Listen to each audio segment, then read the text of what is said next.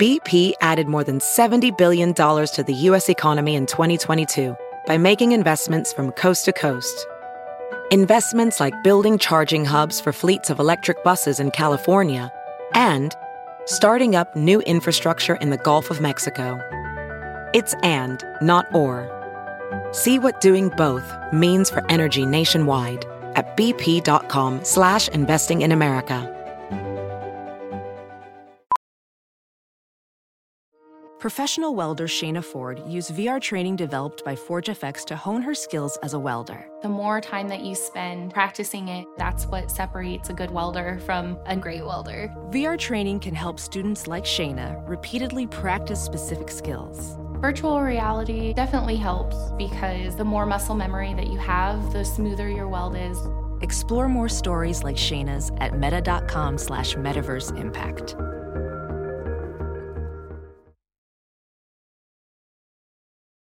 As you write your life story, you're far from finished. Are you looking to close the book on your job? Maybe turn a page in your career? Be continued at the Georgetown University School of Continuing Studies. Our professional master's degrees and certificates are designed to meet you where you are and take you where you want to go. At Georgetown SCS, the learning never stops, and neither do you. Write your next chapter. Be continued at scs.georgetown.edu slash podcast. Welcome to episode 453 with my guest, return guest, Caitlin. Um, Paul Gilmartin. This is the Mental Illness Happy Hour, a place for honesty about all the battles in our heads. From medically diagnosed conditions, past traumas, and sexual dysfunction to everyday compulsive negative thinking. This show's not meant to be a substitute for professional mental counseling. It's not a doctor's office. I am not a therapist. It's more like a waiting room that doesn't suck. It's more like a drum circle with, uh, I don't know, insert something. Except a penis. Please do not insert a penis into my metaphor. I want to read something from a book that, that I've been reading. I'm not a member of this uh, 12 step group, but sometimes I just like to, to read literature from various support groups because I, I, it can't hurt. And I'm always looking for new insights on on my issues. This is a book. Um, it's a part of the Al-Anon support group. It's called From Survival to Recovery. And again, I am not a member of Al-Anon. I am not a spokesperson for Al-Anon. I don't pretend to know anything about it. Um, I'm barely a human being. How's that? I needed to end it with something really, really self-effacing. These, this is a list of questions to ask yourself. And I nodded my head to so many of these. Some of these I've worked through in my other support groups, but, uh, enough dawdling, Paul. Read the fucking list. Number one, when difficulties occur, do you need someone to blame, even if it is yourself? Two, do you feel uncomfortable or draw a blank when asked what it is you really want? Very much uh, relate to that one. Or I'm afraid to say what I really want. Three, does a dark cloud of despair, is there other it, are there light clouds of despair? Does a dark cloud of despair or a creeping depression sometimes seem to appear from nowhere to weigh you down? Four, do you feel guilty or selfish whenever you say no? Five, are you lonely and isolated? Do you feel like an outsider in the midst of a crowd? Six, can you identify only one or two extreme feelings such as anger or fear? I didn't know there was a third feeling. Seven, do you think in all or nothing terms? Is life either wonderful or miserable with little in between? Eight, are you numb or flat with no extremes in your feelings whatsoever? Nine, does your memory fog out or have giant holes where you remember nothing? Ten, do you feel suicidal or have a need to hurt yourself or others? Eleven, do you tolerate unacceptable behavior even after you have said you won't? 12. Do you have difficulty relaxing and having fun? Would you not recognize fun even if it was right in front of your nose? 13. Are you frequently impatient with yourself or others? 14. Do you think you're the only person in the world you can depend on? 15. By the way, there are 700 questions. 15. Do you feel compelled to do things for other people that they could do for themselves? 16. Do you do things you don't want to do rather than risk disappointing other people? Oh my God, I hate how much I relate to that one. 17. Do you have difficulty trusting your own perceptions? Do you need to prove you are right and others are wrong in order to convince yourself? 18. Do you feel embarrassed or ashamed because of someone else's behavior? Very much relate to that one. 19. Do you startle easily? And number 20, do you think the best way to take care of your needs is not to have any? Wow. That was so uncomfortably dead on, and uh, I'd say about half of those. About half of those. I created a new survey. I don't know why it took me so long to do this, but, you know, sometimes we'll play the fears and loves game uh, on the podcast where my guest and I go back and forth, trading things we love and, and things that we fear. And I decided to create a new survey where people can list things that they love. People, places, things, memories, anything. And so I want to read a couple of those. This is filled out by a woman who call, calls herself April Wilds, and she writes, I love the sub-orgasmic feeling I get under my skin when I get into my car to drive home for the rest of the day, where I will immediately remove my pants and bra. Getting out of uncomfortable clothes is such a fucking great feeling. If, if ever I have to wear, you know, shirt, tie, dress pants, dress shoes, oh my god, do I love that feeling. Getting out of them. A lot of times I'll just do it at the event because I can't wait. And let me tell you, that will clear out a room. This is filled out by Gwyn. She writes, I love harmonies that are so beautiful and tight that my eyes well up with tears and my heart actually hurts. This is where you would insert a joke about a vagina, by the way. I will, will keep that placeholder so that you can craft your own vagina joke uh, to insert there. Uh, I feel that way about the guy's voice, the lead singer, and I don't even know his name, of the, of the Zombies. They were a group that was really popular in the 60s, and I think even the 70s. But they were probably most well known for that song, uh, It's the Time of the Season.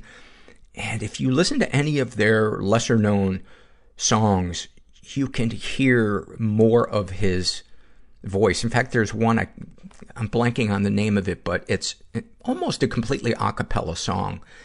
And his voice is so amazing. The timbre to it is, eh, velvet is the only word that I can think. And I feel that way I mean, my, my eyes don't well up with tears, but I find myself thinking, God, if I were born with that voice, how different my life would be. Everything would have worked out.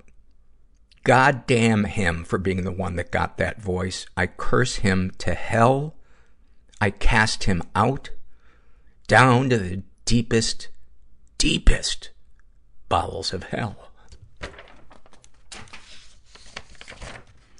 This is an awfulsome moment filled out by a guy who calls himself Father Time is a fuckface. Oh, I think we all agree with that.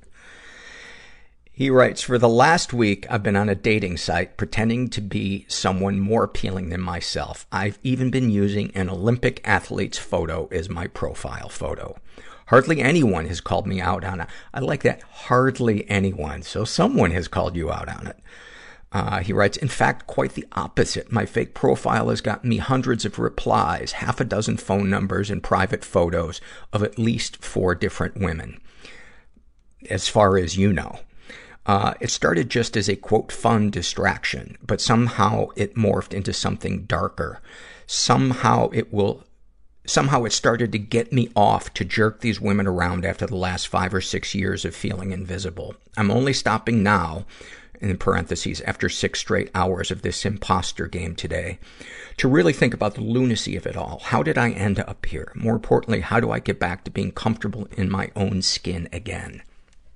Well, first of all, I think you're minimizing what it is that you, that you are doing.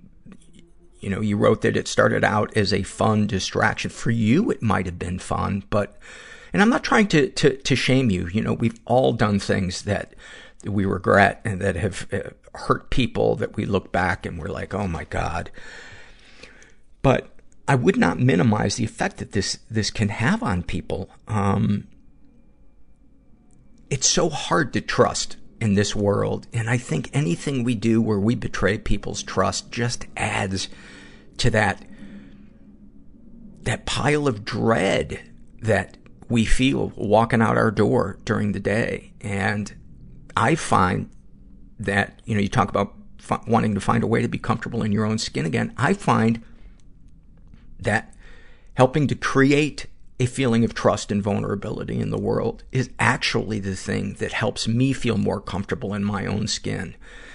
And when I try to win or get something over on someone, that makes me, while I, I make it a rush in the short term from feeling powerful or in control, ultimately it leaves me feeling ashamed and lonely and isolated and uncomfortable in my skin. So, to your question, how do I get back to feeling comfortable? Ask for help, man. It sounds like you're caught in a, dep- a compulsive cycle. And we need tools to deal with our feelings. And it sounds like this is the tool that you've been using to deal with your feelings. And it's, it's not a great long-term plan, man. And there's probably also stuff that you need to process from your, from your past that, that you've buried. Just, just some thoughts. I don't know. I could be, I could be wrong. But I've never been wrong once in my life. Um, that was, that was such an uncomfortable moment. Because then I started thinking, are there people that think that I'm actually serious when I say that? As if my sarcastic, deep baritone impression of a pompous ass wasn't enough to let them know that I wasn't being serious. This is an awful moment filled out by a guy who calls himself Everything is Great, Thanks for Asking. And he writes, I turned 40 and my mother, who neglected my brothers and I growing up, wanted to go to lunch to celebrate. I'm trying to have boundaries with her now as an adult. I set up a time and place well in advance. After I'd been sitting alone in the restaurant for 20 minutes, she texted to say she would be 20 minutes late. She showed up 30 minutes later. She gave me a shirt she originally bought for her boyfriend. I know this because it was several sizes too small. When we had finished lunch, it was time to pay. She learned the restaurant only took cash. She did not have any money. I paid for lunch. Best birthday ever. I have, I have gotten that from, from my mom as well. A lot of times the Christmas package that she would ship to me, because I stopped going home for Christmas years ago, would just be a collection of things that she had just picked up when she was spree shopping, things that if she was paying any attention, she would know I had no interest in.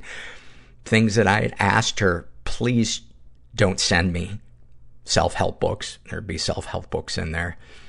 And every Christmas, I would feel guilty because I felt angry that she was sending me things. And I thought, you know, you, can't you just be grateful that you're getting something? And then when I was in my support group for a while, I started to realize, no, I feel, my feelings are valid, that I feel like I'm not being heard, I'm not being seen. And once I started giving weight to that, it really opened up a lot of room for other thoughts and feelings that come up that ultimately got me rolling on my my road to recovery and setting boundaries and uh, ultimately cutting contact with her not because of the presence but it was a part of a, a larger pattern of her not listening and respecting my boundaries. Um, one of today's sponsors is betterhelp.com if you have never tried online counseling i think you should. That's my opinion Go to betterhelp.com slash mental and make sure you include the slash mental so they know you came from this podcast. And then just fill out a questionnaire. And if they feel that they have a counselor who would be a good fit for you, they'll match you up with one and you can experience a free week of counseling to see if, if online counseling is right for you. I've been doing it for a couple of years and I love it. Do it from my recliner every Monday afternoon. And you need to be uh, over 18. We are also sponsored by Jetson Probiotics. Uh, I've talked about the gut-brain connection on this, uh, this here podcast. Uh, 90% of the serotonin, the neurotransmitter that contributes to how we feel, lives in your gut. So it's pretty crucial for your gut to be healthy. And uh, I started taking Jetson probiotics a few weeks ago, and here's the details. They're fresh. Uh, probiotics have to be fresh to work, and Jetson ships them fresh from the lab to your door. They're seasonal. They rotate their formulations every season. Their fall one, which is called uh, it's called Mood. Uh, it has melatonin to help you sleep during the shorter days. Their winter one, which is called Immunity, has zinc and vitamin C to keep you from getting sick. And they work. They work. So if you're taking a probiotic, switch to Jetson. And if you aren't, it's time to start.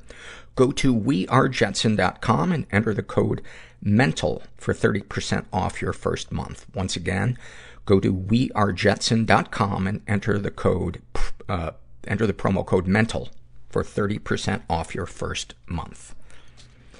And then finally, this is an awfulsome moment filled out by a woman who calls herself, God, I love the names you guys give yourselves. Mega Shitlicker 5000. I think we all agree that the first model of the Mega Shitlicker, the Mega Shitlicker 3000, was left a little bit desired. Actually, when I first read this, I thought it said Mega Shit Kicker, which I, I gotta say, I think would be a better name than Mega Shitlicker. Whew, did I get off on a tangent? She writes, a coworker and I were discussing our vaguely misogynistic boss. I've been working here for four and a half years and she's been here for about nine months. It seems that the boss really favors beautiful new women for a while until a new beautiful woman is hired. She was expressing concern about his flirtatiousness with her. I really like her and I don't feel jealousy or anything and he's almost endearingly, sincerely oblivious as to how vaguely inappropriate he can be. I told her I was the favorite new girl once. I was a little younger and a lot more focused on my appearance back then. And I've seen this cycle many times. She said, wow, so it's, it's like you're aging out at a strip club. Now, you're like the motherly old ex-stripper who does the young girl's makeup, knowing what they're in for. Jesus Christ, and I am only 29. Nobody's, Nobody's cool and everyone's scared. And, and we're just all in this together.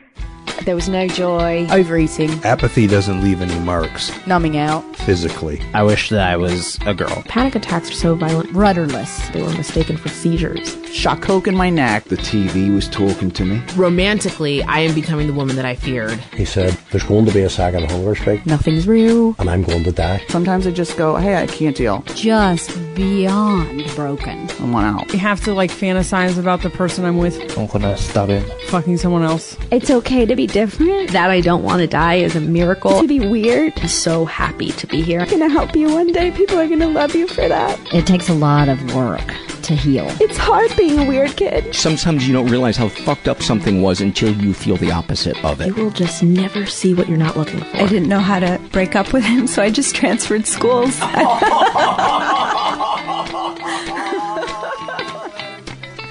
I'm here with Caitlin Doughty, uh, who's returned guest, and uh, your your wheelhouse is death, baby. I'm back, baby, and uh, have more death for you. the, uh, more deathy than ever. The, you were wearing the greatest T-shirt I've ever seen. The last time we recorded, it said "Future Corpse."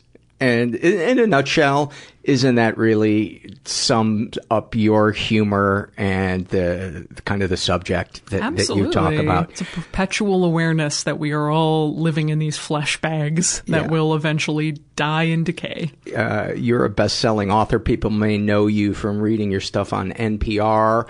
Um, you're a licensed mortician. What am I missing? I do a web series called Ask a Mortician. I have a nonprofit called the Order of the Good Death, which is mm-hmm. about death awareness and and educating yourself on how to have less expensive funerals, more environmentally friendly funerals, more family involved funerals. And I write books. And it, would it be fair to say that one of your missions is to erase the fear of talking about death and kind of embracing the inevitable? Yes, because you can't, and I don't think it should be a goal to erase the fear of death. That's right. just not possible. It's, it is a natural part of our existence to have a fear of death. But exactly like you said, what we can do is erase the fear of the conversation yes. around death and yes. somehow the sense that if we're having an open conversation about death, it's inviting it into our lives and experience. We're calling down the curse of death upon us as opposed to working out something that people are anxious about and curious about in a safe way. Uh, in your last book, you talked about the way death is viewed and handled uh, in different cultures around the world, and fascinating book. Uh, so you do a lot of research uh, in the in the stuff that you talk about. Like uh, the newest book that you have, you answer. Uh, wait, remind me the name of the book again. It's Will my cat eat, eat my, my, eyeballs? eyeballs.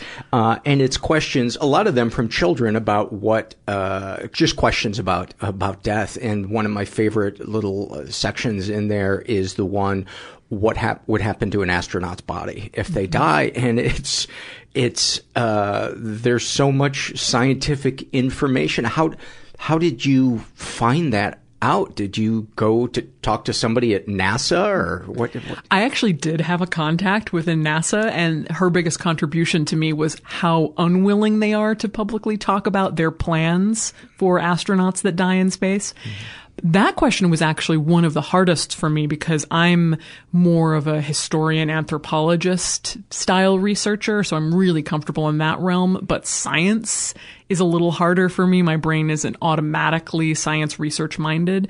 So this is the one that really took a lot of reading old medical papers and old research papers and blogs from from space enthusiasts on the internet and these deep dives into places that I don't normally go to get the answer to this very specific question.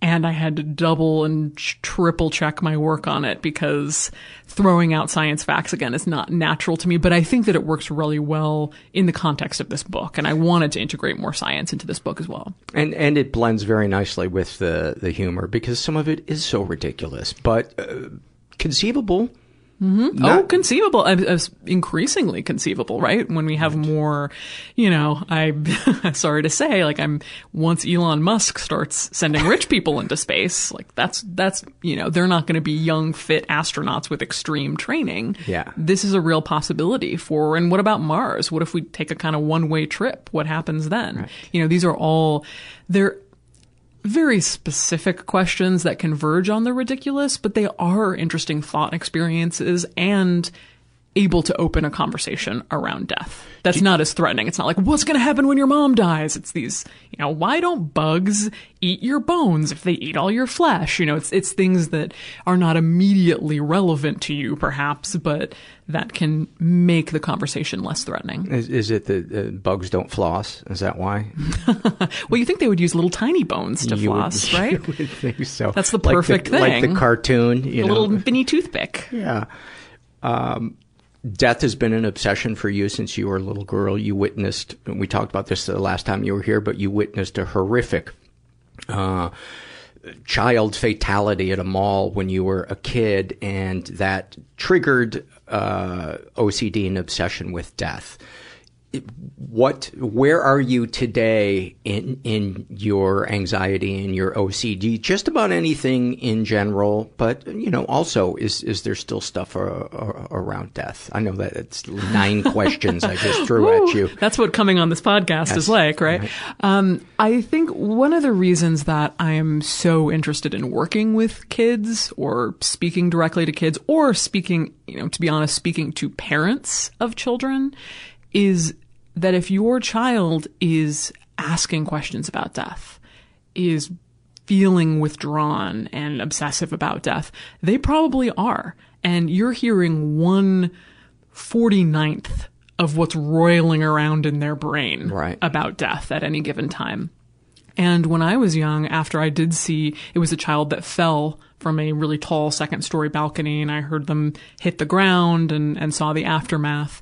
And I was eight years old. And the reason that it was so terrifying for me, I think, is because I really did not feel safe talking about it. I did not feel safe asking questions. And my parents were fantastic, but I think that they also did not know how to ask, like, wait a second, or how are you feeling? How is this going? And, and therapy wasn't on the table for something like this. So it became just, I was trapped in my own mind and my own experience and the constant, constant fear that someone was going to die.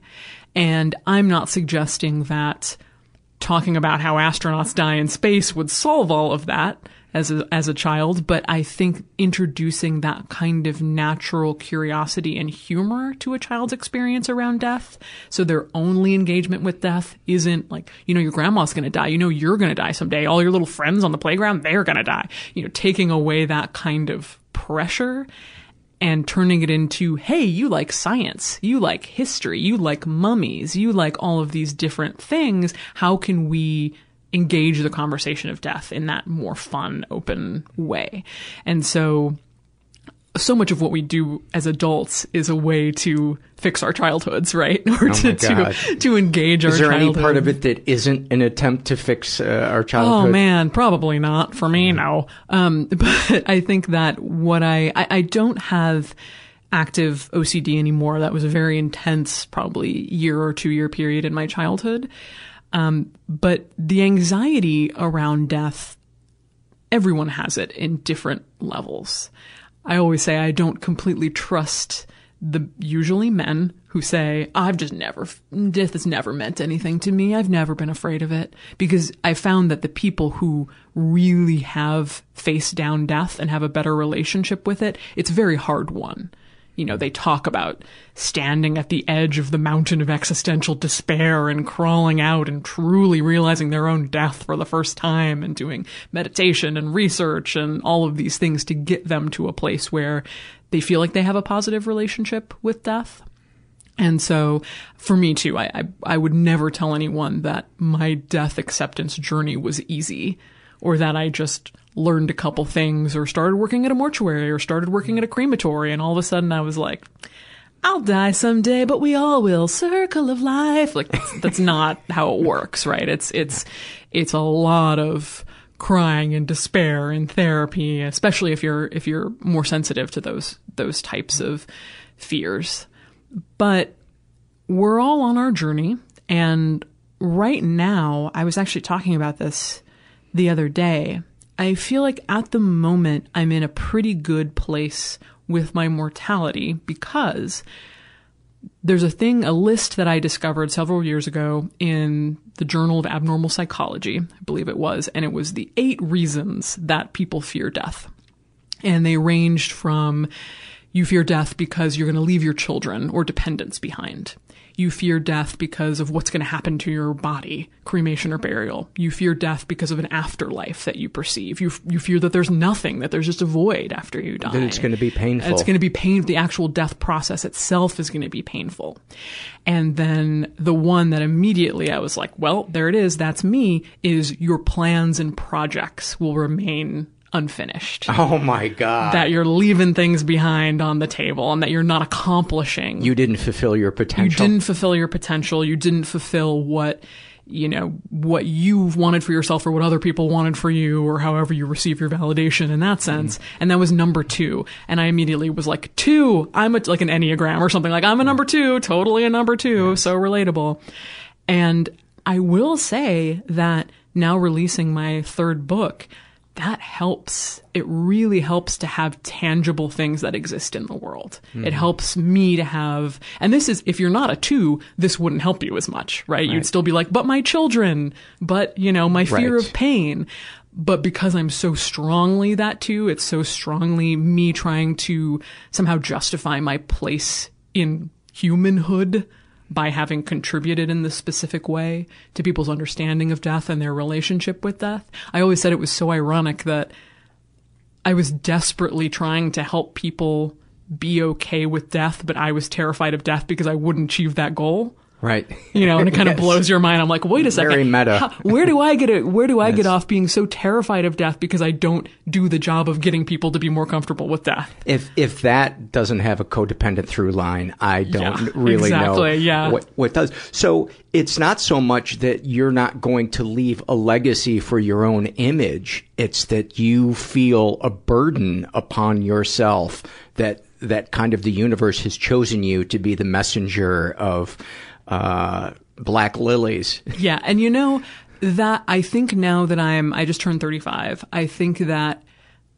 that was a much more felt intense preoccupation in my 20s. I think that in this is not true for everyone, but in general, people in their 20s really have this feeling that they have been chosen for something, that they are required to do something. I mean, this isn't not the experience for everyone, but for me, I really had this feeling. I remember walking down the street at night a couple days before my very first book came out in 2014 and just sobbing hysterically because I was so worried that it wouldn't do what I wanted it to do. It wouldn't have any effect on culture. Nobody would read it. Nobody would get anything out of it. God, that's a lot of pressure. It's a lot of it's a lot of pressure, but it was very. I've always been very. Uh, I impose pressure on myself. Like my parents were. I was like, I'm going to the University of Chicago. I'm doing this, and my parents were like, you know, you can get a full scholarship to the University of Hawaii and live at home and save money and have a really nice life. And I was like, no, I must. I must go out and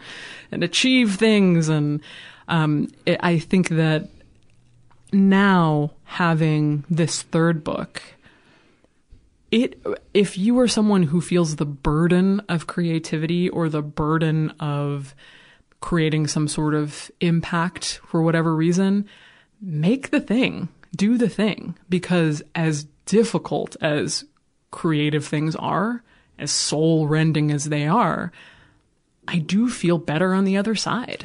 I, well, let me interject myself into the equation for yeah please. a- what number a- a what number are you? Uh, the pain of death. the pain of death yeah. That's a Uh, popular one. and and I would say um, also a bit that I that I will feel regret that I didn't do enough.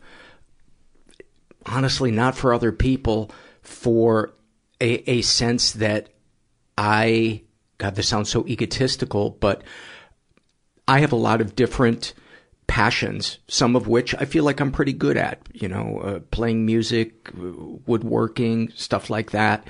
And a lot of times my depression or my lack of inspiration, whatever you want to call it, laziness, keeps me from fleshing out the ideas that I have in my head. My head is bursting with ideas every, when I meditate, 90% of it is just me coming up with ideas. I just make things- lists. I just like make Yeah. mental lists when I meditate. It's exhausting. And then th- there are days like yesterday where I did almost nothing. And so I'm torn between the being kind to myself because I'm in a place where I can't will myself to get up and go do something and thinking to myself, "I- what's the, what's the switch in my head that I can flip that will get me up to go do this? And I wind up spending, spending seven hours in front of Netflix. And then as I'm going to bed, thinking to myself, okay, if you did die and you didn't get enough of these ideas out of your head, so what? So what? Billions of people probably experience that, and that's okay. But it gnaws at me. That's incredibly relatable, and I think it will be relatable to a lot of people that are listening. It's also always shocking to me. This just happened to me this week. I'm doing all this book promotion and, you know, this is a busy, busy, we're opening a new funeral home in like two weeks in Los Angeles. This is a busy time for me. And I rented just a hotel room in Los Angeles, nowhere fancy, just to say, okay, I'm just going to go and read my book. I am going to put no pressure on myself to do anything.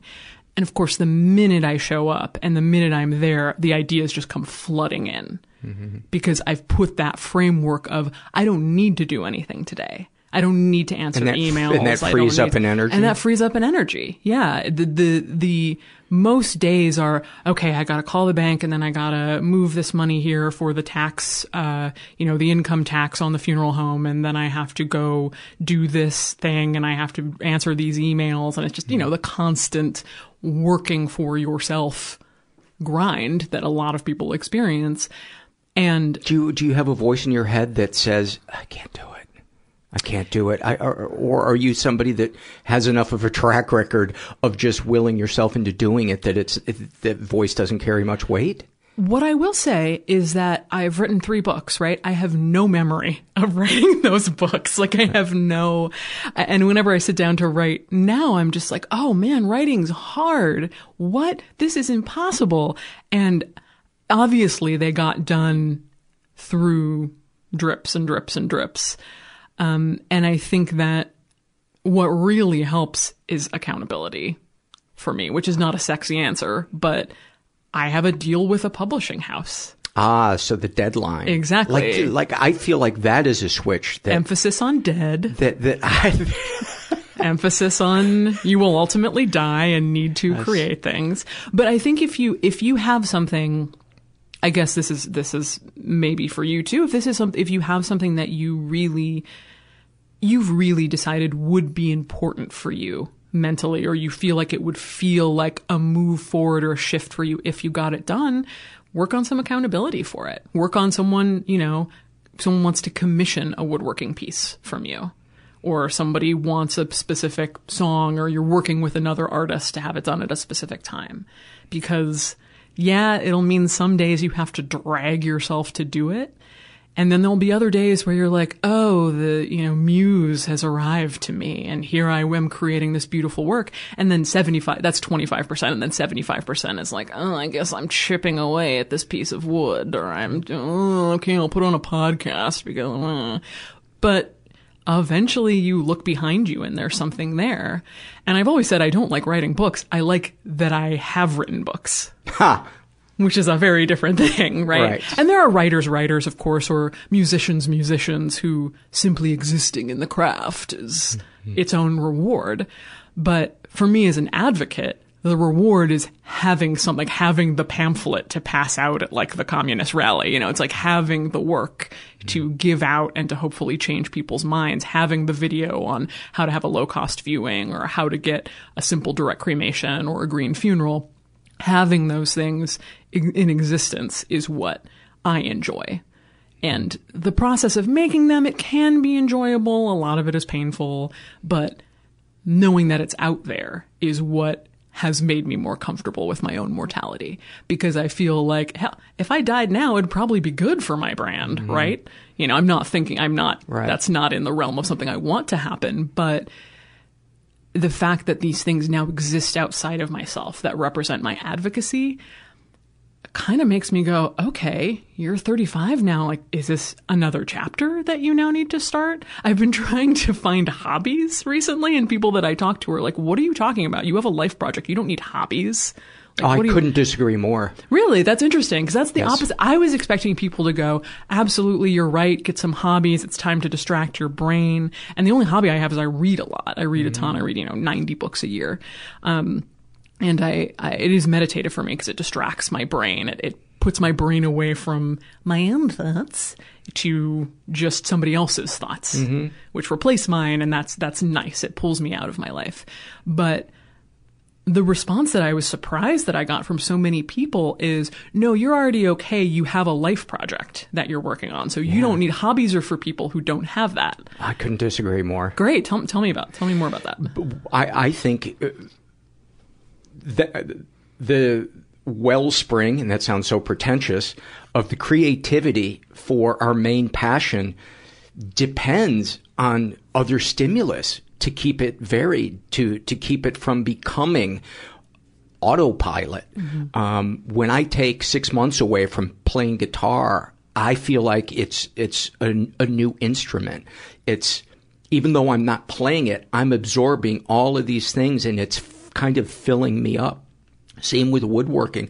I took probably uh, four years off from woodworking because I didn't feel like it. And then when the desire to do it came back to me, uh, I just started cranking out uh, the, the, the projects. And not only that, but I had somebody who was interested in learning how to woodwork. And for me, it's so much easier to have the motivation to be to please someone else or to have a deadline than it is to uh, you know uh, get out what I what it is that I have in my head because I can talk myself out of doing it. well you're going to make a mistake and you're going to fuck up that piece of wood that cost you $200 so why don't you just watch Netflix or take your third nap for the day but if there is a possibility that somebody is going to be mad at me that will get me to go out and do almost anything.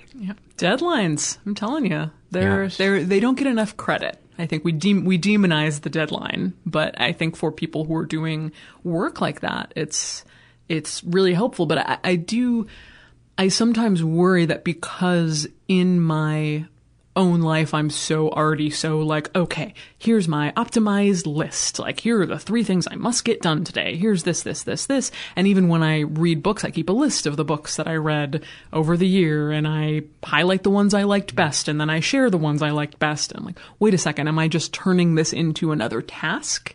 that I have to do. And that's my concern with the idea of hobbies is that is it possible to in this life that we now live in, in 2019 to have a hobby or a passion that has nothing to do with work and that has nothing to do with monetizable things. They're, or, they're the best because they're so yeah. pure. I know. I want, yeah, I want something snowy and pure. Come like on. your, like your beautiful dog here. Like a snowy white, beautiful, pure, innocent, separate hobby you have an open invitation to come learn how to woodwork on I would a on a that. Friday night. My dad is a woodworker. Is he? Yeah, he's he's always been an incredible. He he carves tikis. We live in Hawaii, so he Yeah. carves carves tikis. He will take a chainsaw to a piece of wood and create a reindeer, you know, Good for Lord. Christmas or Christmas. Like he can just do he can just do wonderful things and I've always had such an admiration for his art. So maybe I will. Yeah. My people will talk to your people. it it is uh, because there is no end goal other than the creativity of itself, and the most pleasurable days are the ones where I have an idea in my head. I don't know how to accomplish it, and there's that challenge, almost almost like a crossword puzzle of how do I elegantly solve this. Uh, well, you can't be elegant in a crossword puzzle, but uh, I, I suppose almost like m- mathematicians, how they really love the solutions that uh, you know they use the word elegant. And for me, yeah, let's say you uh, there's a piece out there that I that I built an end table um, where it's it's mid-century modern. I feel like I'm talking about myself too much, but I'm just going to plow ahead anyway. I wanted to combine my love of Japanese lamps and mid-century modern furniture, and I thought because I I love that experience when you're sitting at night in a living room and something is is kind of glowing. You know, be it a mm-hmm. fire or it's Christmas time and you, and you see the lights. And I thought, well, why can't that be year round? And I thought, I wonder if there's a way that you can embed a Japanese lamp into a piece of mid-century modern furniture and I can accomplish both. And I got so excited because now it was, how do I go about accomplishing this in a way that is aesthetically pleasing and is practical? And I was just obsessed for three months designing it and refining it. And when I finally got it done, I still feel satisfaction when I look at it. And it's it's I forgot what what got me started talking about this. Um, what, what, what was it that, that got me off on? Well, we were talking about the the whittling. Well, something that you said that. Oh, the purity. Yeah, the of it. purity of it. yeah. It, I suppose there was some egoism in it, in that I couldn't wait to show it to people, but more than anything, I wanted to experience it. I wanted to experience sitting in my living room and walking over and turning that light on and feeling that glow and recounting all the work that I put into it and the problems that I solved and and the techniques I had to learn to get to that place, but it wasn't because, you know, I had a contract with somebody to do it or, you know, some, some other outside thing. It was just like there was this energy inside me that I almost had to like vomit up because it, there was so much pressure underneath it, like good pressure. Mm-hmm. And those, I don't think I could have felt that as much if it had been something that was related to uh, podcasting or stand-up comedy. Your work, work, work, my work. work, work, work, work, work. Yeah, yeah, you get that first paycheck from something, and I think it takes a little bit out of the the purity of it. Yeah, it it does. And and I don't I don't want to tell people that you can't have pure art when you make money off of it because people should be making money off their art if that's what they want to do. But I remember two for about 2 years when I was in mortuary school and right after I did taiko drumming. I had I the Jap- Japanese taiko drumming. It's the giant uh, Japanese drums that you see, the big sort of like ruler sized drumsticks. Oh, yeah, yeah. you go boom, boom, boom, boom, mm-hmm. boom, boom, boom, boom, boom, and you spin around and you hit the drums and somebody comes out a, in a weird mask and. That's not not in taiko, but Noh. but connected. Okay, that's that's like a no theater, but that's it was something that I had grown because in Hawaii we have a lot of Japanese influence, and I had grown up seeing taiko drummers at at obon festivals and various places, and I had always just loved the depth of the drums and the deep, almost like you know war-like feeling of of of how powerful the drumming was. You can like feel and it in your so chest. You feel it deep, yeah, deep inside your body. And so I just looked up, like, is there someone in Los Angeles who is doing this? And there was taiko drumming lessons in Long Beach. So I showed up every week and, and learned with this group and we performed at the Ford Amphitheater and Holy it was shit. just so much fun. And it was this community of people who did it together and there was children's groups and adults groups and everybody has potlucks and you're also doing these Jap- giant Japanese drums. Sometimes that isn't that the best part of it, the the community of it. It was some of it was some of the most fun that, and this is when I had first moved to Los Angeles too, so I didn't really have too much of a friend community. But just getting to like hang out and then perform taiko drumming, it was just such a fun, truly fun, and you're right, pure time.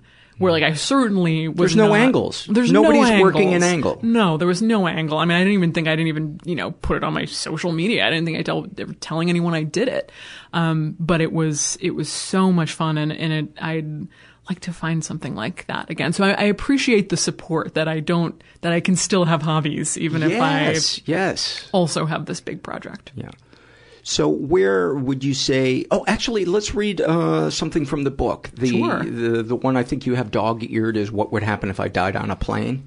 Yeah. So speaking to a lot of people's anxieties, yes. what would happen if you died on a plane? Do you want me to read the whole thing? It's that would short. be great. Okay. What would happen if you died on a plane? The flight attendant would open the plane's emergency exit door and toss your body out, attached to a parachute. Before you head out the door, they'd place a little card in your pocket that lists your name and address and says, Don't worry, I'm already dead. Oh, I'm being informed by fact checkers that this is not official airline policy. If you die on a plane, it's usually not because the plane has crashed. Plane crashes are very rare. Your chances of being in a plane crash are 1 in 11 million. I tell you this statistic because personally, I am freaked the heck out by plane crashes. But it's not going to happen. You're safe up there. But with 8 million people flying every day, it's almost inevitable that someone will die from heart problems, lung problems, or other ailments related to old age. Dying somewhere over the Atlantic Ocean after a complimentary ginger ale is always a possibility. A few years ago, I was flying from Los Angeles to London. After our chicken tikka masala dinner, the guy next to me keeled over into the aisle, puking up his tikka masala and lying completely motionless. Oh crap, this is not a drill, I thought. As a mortician, I wasn't good for much beyond being comfortable sitting next to a dead person for the rest of the way to London. Fortunately, there was an actual doctor on board. She got the gentleman back up and running, and he even got to sit in first class for the rest of the flight. I was back in coach he with the lingering tikka, tikka masala puke smell. I mean, wouldn't be surprised. The flight crew will respond in different ways, depending on whether there's been a medical emergency or a death on the flight. If the person is clinging to life and can still be saved, the flight crew will try to divert the plane and land at the airport nearest to the medical personnel and a hospital. But if the person dies, well, they're dead now, and they're still going to be dead when we land in Bora Bora. What's the rush? If you happen to be sitting next to the person, you will find yourself living through the undeniably surreal experience of having a dead seatmate. Excuse me, you'll say to the flight attendant. I'm sorry to bother you, but I didn't sign up to sit next to a corpse for the remaining five hours of the flight. Especially if you're trapped in the window seat while the dead guy has the aisle seat. But no worries, the flight crew will whisk the body away immediately and store it out of sight, right? Uh, no. They what? will 100% leave it in the seat next to what? you. In the more glamorous days of air travel, airlines would always leave several seats open, which would allow for the corpse to at least have its own row. But nowadays, any frequent flyer knows that the airlines pack their flights completely full. If that's the case, the flight attendant might drape one of those scratchy blue airline blankets over the dead person, buckle them in, and call it a day. Surely there must be some secret place on the airplane to store a dead body, you say. Have you ever been on a plane? We're packed like sardines in there. The airplane bathroom is not an option. The person will slump down to the floor, making it impossible to open the door upon landing. And if the flight is longer than three hours, rigor mortis might set in, making removal even more challenging. Plus, sticking grandma into the plane lavatory is not particularly respectful. Remaining available options are body in an empty row, if one is available, body in the seat next to you, if zero other seats are available, or body in the back galley, where the beverage carts come from. Best case scenario, the flight attendants might lay the body in the galley, cover it up, and close the curtain. Once upon a time, like 2004, Singapore Airlines actually installed the secret corpse cupboards we assume all airlines have. Aware that people died while flying, the airline was attempting to take the trauma out of such tragedies. The cupboards, complete with straps so the body didn't go soaring on a bumpy landing, were built into their Airbus A340 to 500. This particular aircraft was used for the longest flight in the world at the time 17 hours from Singapore to Los Angeles, with very few places to land along the way. Sadly, these Airbuses have since been discontinued, along with their revolutionary corpse cupboards. You probably don't love the idea of a dead body on your flight. I'm extremely comfortable with dead bodies, but even I could do without sitting for several hours next to a stranger's corpse. But would it make you feel better if I told you there are dead bodies on your flight often? You just don't realize it. I'm talking about bodies in the cargo hold of the plane, down with your luggage. Dead people are zipping from one place to another all the time. Say the dead person lived in California, but wanted to be buried in Michigan. Or the person died on vacation in Mexico, but has to be brought back to New York. We handle bodies like this at my funeral home all the time. We pack them very safely in heavy duty flying cases, drop them off at the airport, and send them soaring away home. Any flight you take, there might be an extra passenger tucked below. As a final note, According to the flight crew, no one ever really dies on a plane. If a person were to die mid flight, that would mean a bunch of hassle and paperwork for the crew. The whole flight could even be quarantined upon landing for fear of disease. Then there's the possibility the police would consider the plane a potential crime scene and take it out of commission while they investigate. It's hard enough to make airline connections without an episode of Law and Order happening at seat 32B. Rather than admit death in the sky, the protocol is to ask that medical personnel declare the person dead once on the ground. Most flight attendants aren't doctors and can argue they aren't qualified to declare a passenger legally dead. Sure, the passenger hasn't breathed for three hours and they're in rigor mortis, but that doesn't prove anything. So now you know what to expect if someone dies on your plane. Sitting next to a corpse all the way to Tokyo isn't ideal, but I would prefer a corpse to a crying baby. No offense to crying babies, I just spend more time around corpses. so great. So great. Get these mother corpses off my mother plane. I could not, it never occurred to me that they would put somebody in a seat next to somebody else. I mean, if if they polled the entire plane and said, "Listen, we can put a corpse next to one of you, or no beverage service," wouldn't the whole plane vote for no beverage service? Well, I had this I have this very bizarre fantasy of that being the one thing that my job qualifies me for is that specific question is like, you know, they ask, is there a doctor on the plane? And, you know, people raise their hands. But if someone was ever like, is there a mortician on the plane? like we have a, cor- we have a, a corpse. There's no extra seat. Someone needs to sit next to this dead body. I would be like, I volunteer as tribute. I would raise my hand high. I can do this.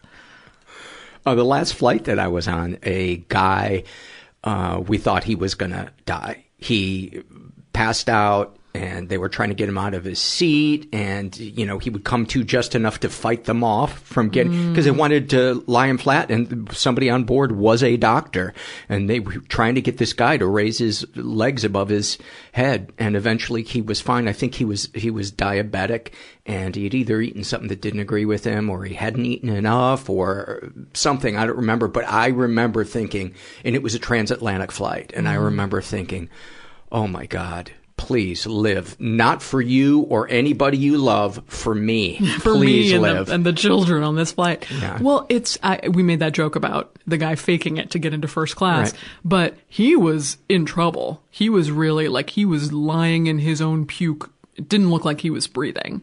And Wow. just, he, it was scary. I really, I did not anticipate the eventuality that he would come back around and that it would be, that it would be okay and he'd move up to first class. Um, it was, and it was, it was scary. It's a different, you know, I work with dead bodies, but I don't work with, I'm not a medic. I don't work with death. You know, I'm not, sta- I'm not sitting around watching people die all the time. That's not my work. Um, so That's not your jam. it's not my, it's not what I do now. Um, and I, I, I'd like to think that I'm maybe more comfortable with the aftermath than, than other people just because I'm so close to mortality. But I, I don't, I, I greatly admire hospice workers and nurses and people who actually deal with the dying portion. Yeah, it, to me, the scariest part of, of death is the struggle to stay alive and watching it be lost. Either feeling it be lost or watching Mhm. someone lose it. That to me, because there's something about it that feels so undignified and helpless. Or watching things in your body that are working, chugging along every day, that are working in your body right now, thousands of micro things to keep you alive. And then in somebody else being like, oh, those things just aren't quite working right. So everything is going to stop. Yeah. Ooh. And this is, this is supposed to help people feel more comfortable with mortality. I don't know why I'm breaking this down, but yeah, it's, it's, it's, but it makes you sort of appreciate your own body, right? And how your body works and how it, how it keeps going even in these, you know, what, how, do, how do our bodies work? I mean, I know we know this science. We know how our bodies work, Right. but it just, I don't know. I, it's, it's profound and special, our bodies. Gracie, come here. Come here. I know you love our new guest, but come here. Uh, so, how are you doing emotionally today? what what's the what's the recurring battle in your head? I'm not doing enough. Mm, great question. Um, and if you're not comfortable talking no, about no, it, no, that's- I'm, that's I'm, fine. I'm probably too comfortable. I probably have too many things to say. Um, I think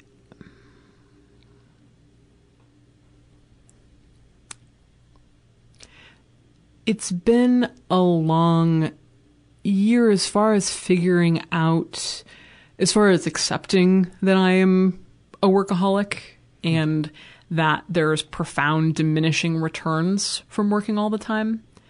And that if I can, even if, if I were to work four hours every morning and I was actually completely in the zone and doing what I needed to do, that would be enough for my actual job.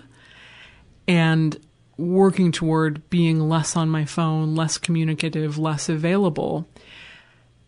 And that's all positive, but I think the real issue has been okay, I'm finally addressing this and setting aside that means okay, that means I have from 1 p.m. to 6 or 7 p.m. every day to do what I love. And then crickets.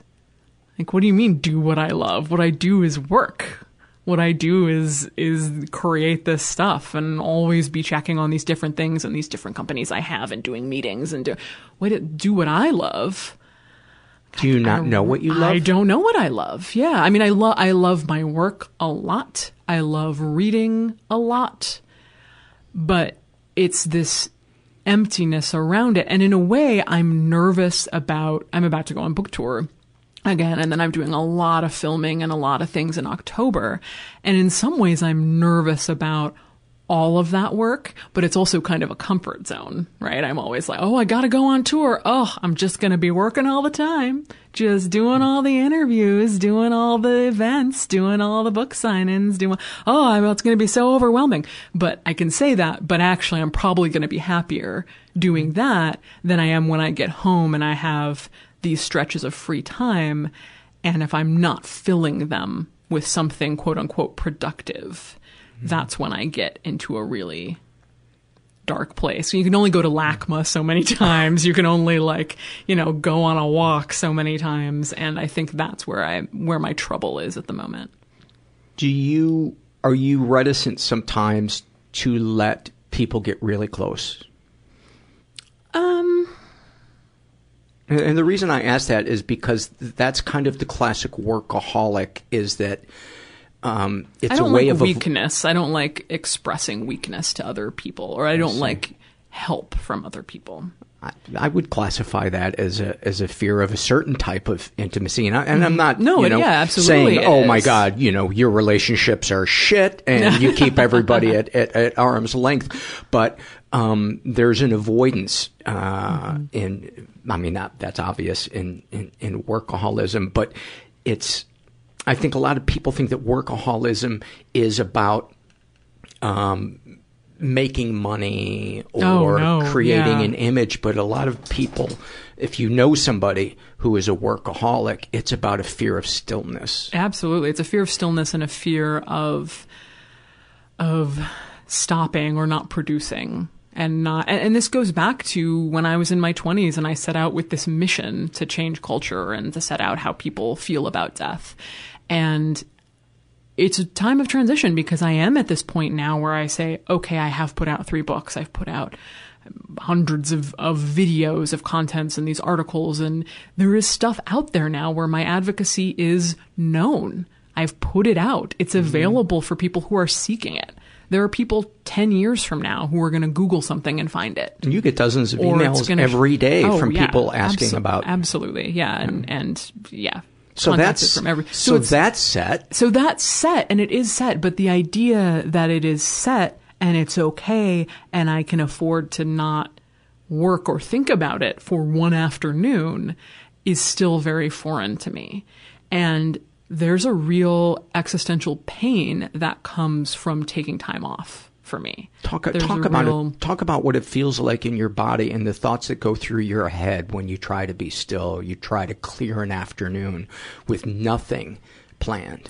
There's a real one of the things that I think especially gig economy workers or like younger creative people um, can understand is the idea of the whack-a-mole bursts of of pleasure that comes from getting something done from crossing something off the list from scheduling something and knocking it out sending the email sending the tough thing making the tough phone call sen- even sending a tweet these little like pithy useless whack-a-mole feelings that you've done something that you can then cross off and you're like oh i did my instagram oh i had this meeting oh i did this thing i So I you feel you feel literal pleasure. I feel pleasure. Yeah, So I feel pleasure when I. It's yeah, it's dope. My dopamine is set off when I accomplish a task or a thing Ah. related to work. So it's not necessarily a fear; it's the absence of of that. It's the absence of those hits. Exactly. So if I say, so say for example,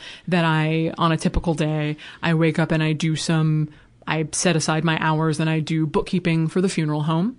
And then I do, maybe I do an interview like this, let's say.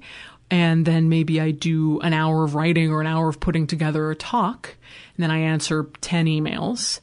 and I say, okay, that's a nice chunk of work that I've done today. That really is what I needed to get done today. All right, it is 12:30 p.m. Okay.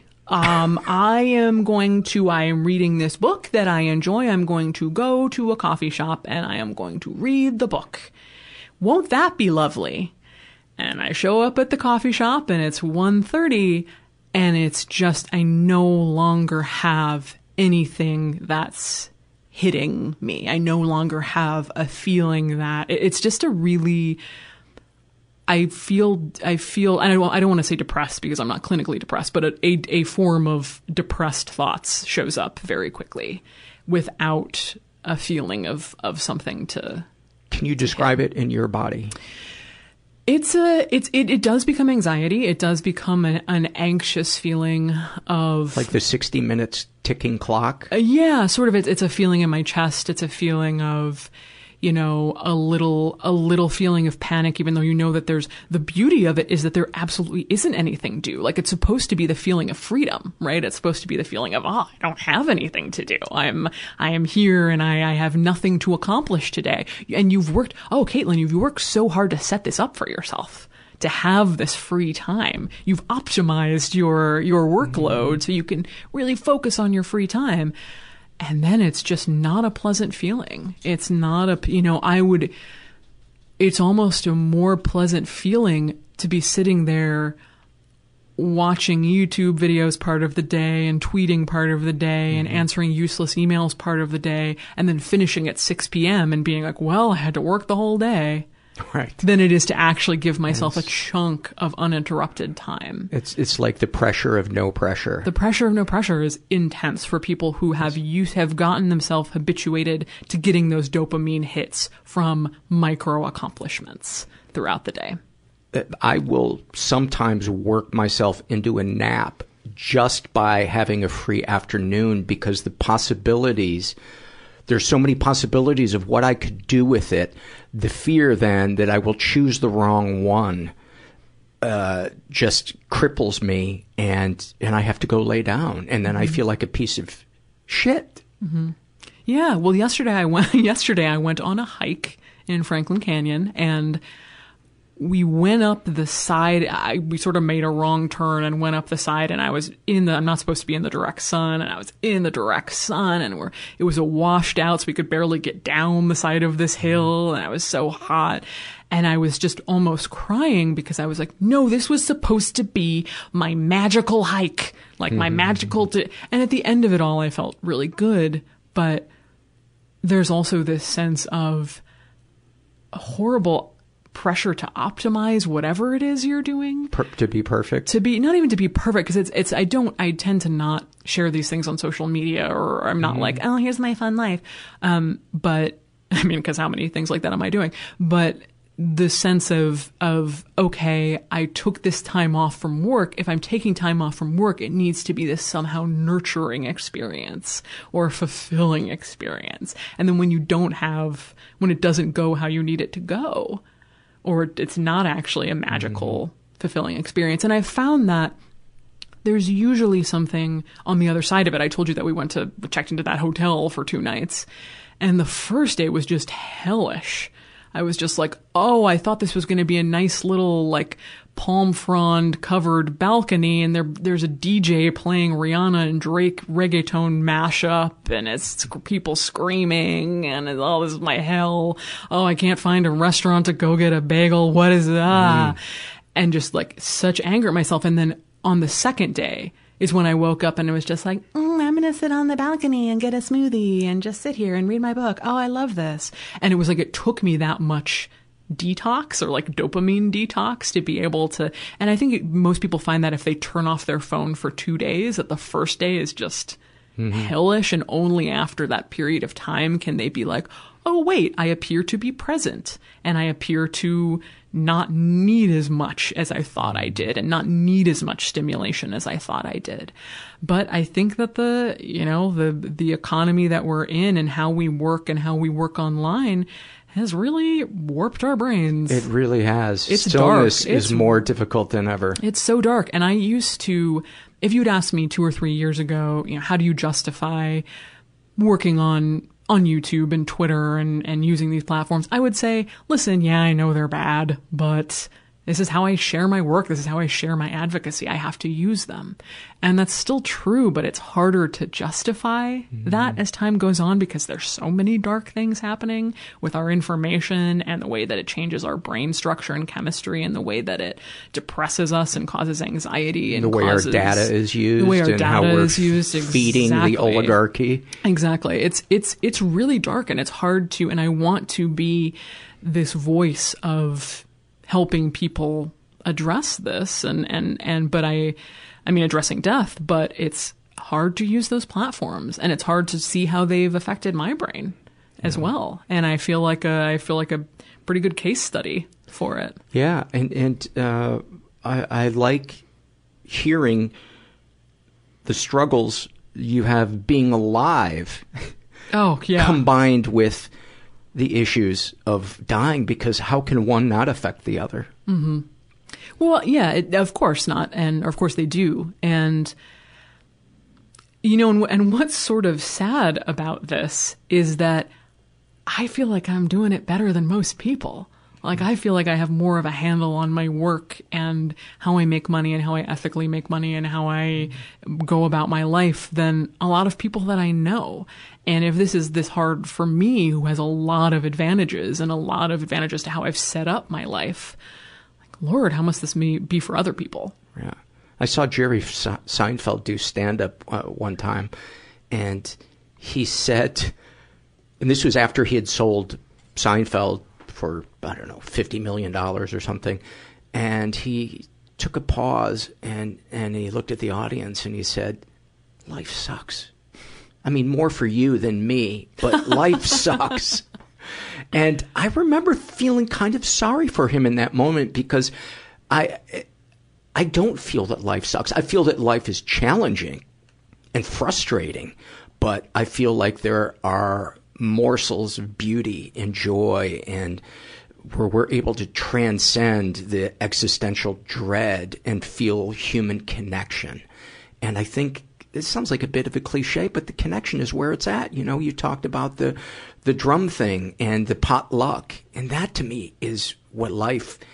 Th- those are the moments that I find myself chasing because the legacy moments I feel like that's maybe a byproduct of us just following our passion, and but to go after the legacy is to try to feed the monster. Yeah. And um, I don't know, that's just my two cents. No, I, I agree with you. And there is something, you know, I'm, I'm beyond. You asked me what my current struggle was, and that is yes. the current struggle, but something that I have to say that this whole thing also excites me and it also I I do like a challenge in that sense. Mm-hmm. And instead of viewing it as, oh, I'm in this terrible period of transition, I don't know what to do with my life, I don't know what to do mm-hmm. with this time I've created for myself. That's the challenge, right? That's right. the exciting part. Like my dopamine can come from trying to crack this code. Yeah. Like, do I need to have more afternoons where I just sit with a friend? Like I mm-hmm. was I was doing I was in Russia recently for work, but we went to a got invited to a Russian tea room where we just sat there and you put all these teas and you just pour them and you talk and you pour them and you talk and it lasts hours. And so I got some of this amazing tea and brought it back and I'm, I want to do it with some people. I want to have just sit there for two hours and talk as we're making tea and, and mm-hmm. putting it together and having that kind of slower experience. And that is a chat. So, so I'm. Have you done it yet? I, I've done it with myself. I haven't done it with other people. Mm-hmm. Um, I wasn't sitting there tweeting when I was doing it, but um, just having that kind of leaning into that stillness and figuring out what works for me. That's I. It's a luxury for me, first of all, that I get to have, and I'm grateful for it. And I think you need to see it that way, right? You need to see it as, aren't I lucky that mm-hmm. this is a? Ch- isn't this an exciting challenge? And something I've been thinking about recently too is the idea of I read this and I loved it is that instead of beating yourself up about not being great at something or not having a particular skill, for me it was mm-hmm. accounting, you're just not good at it yet.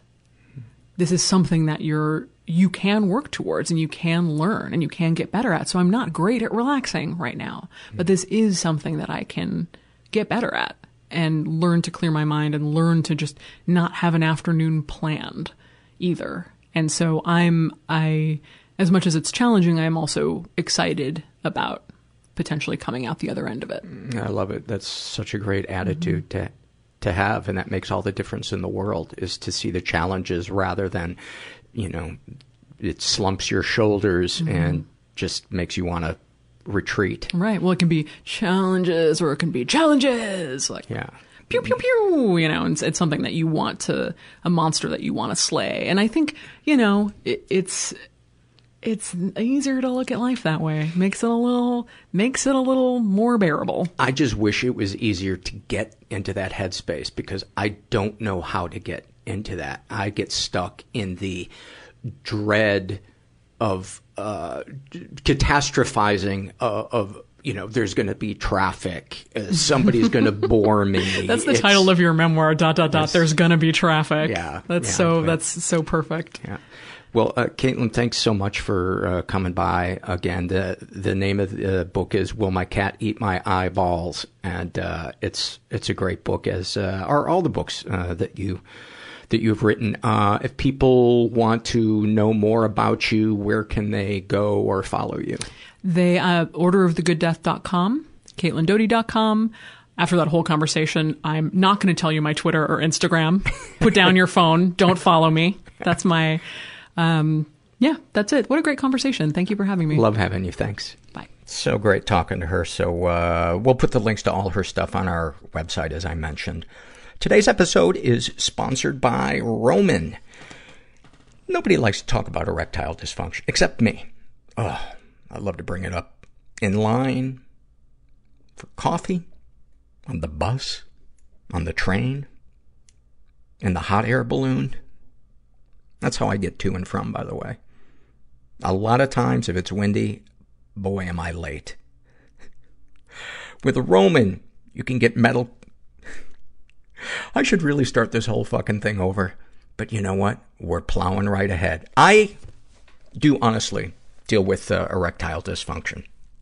And with Roman, you can get medical care for ED from the comfort of your home and handle everything online in a convenient, discreet manner. And I, I use them and I'm very happy with them. They're affordable.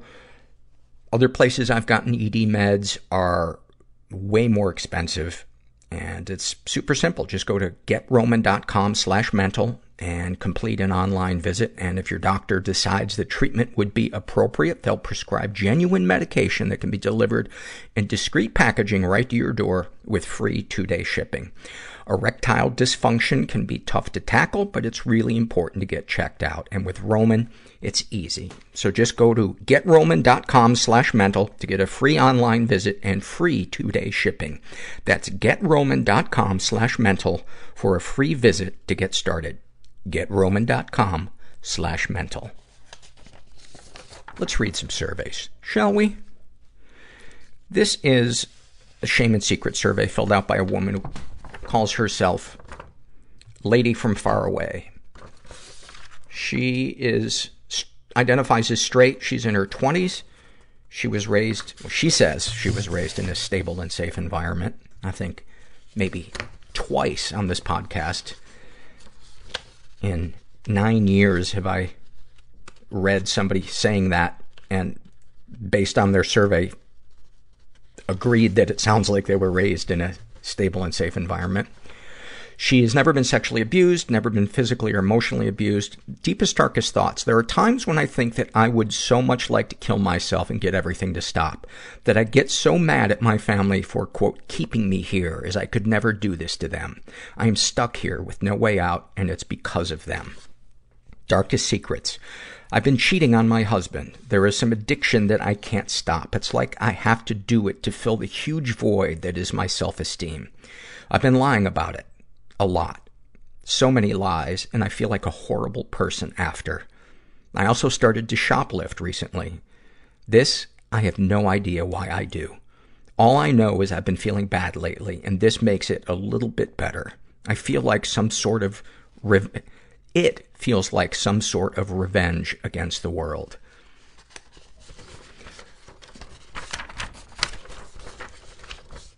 You know, in, in, instead of basing your worth as a human being on the quality of the bad coping mechanism you're using to deal with your feelings, turn that focus to finding better tools to deal with your feelings. Because I think when we shame ourselves for the bad coping mechanisms that we reach out to, then it, it gets us in this cycle of wanting the quickest, easiest thing we can do to not feel what we're feeling. And those are often the really bad po- coping mechanisms. Like, like you're describing, or, you know, getting fucked up on drugs and alcohol. Not that those are bad, but using them to cope with life is not an ideal choice. Sexual fantasy is most powerful to you. Being completely free, multiple partners, people walking in by accident, but then staying and watching. I feel weird sharing that because it sounds pretty tame, but yet I find myself compulsively fantasizing about people I know, everything about, fantasizing about people I know. Everything night before I sleep. I think she meant every night before I sleep. Uh, I curse you. Spell. Not spell checker. What's the other thing called? Autocorrect. You know, underneath this, I think is a desire to feel seen. A desire to be your authentic self. And it sounds like it feels unsafe in your life to share your feelings and to connect to people and talk about what you're really feeling and what you're really thinking. Anything you'd like to say to someone you haven't been able to? I would like to tell my husband about all the cheating and lies, but I can never,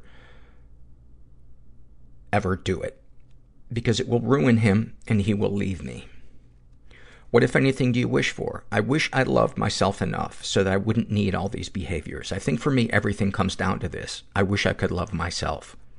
Well, in the absence of being able to love ourselves, let safe people get to know you and let them love you first. And eventually you'll realize enough of them love you, the authentic you, that they can't all be wrong. That's how it worked for me. Have you shared these things with others? This year I started therapy and shared this for the first time. That's awesome.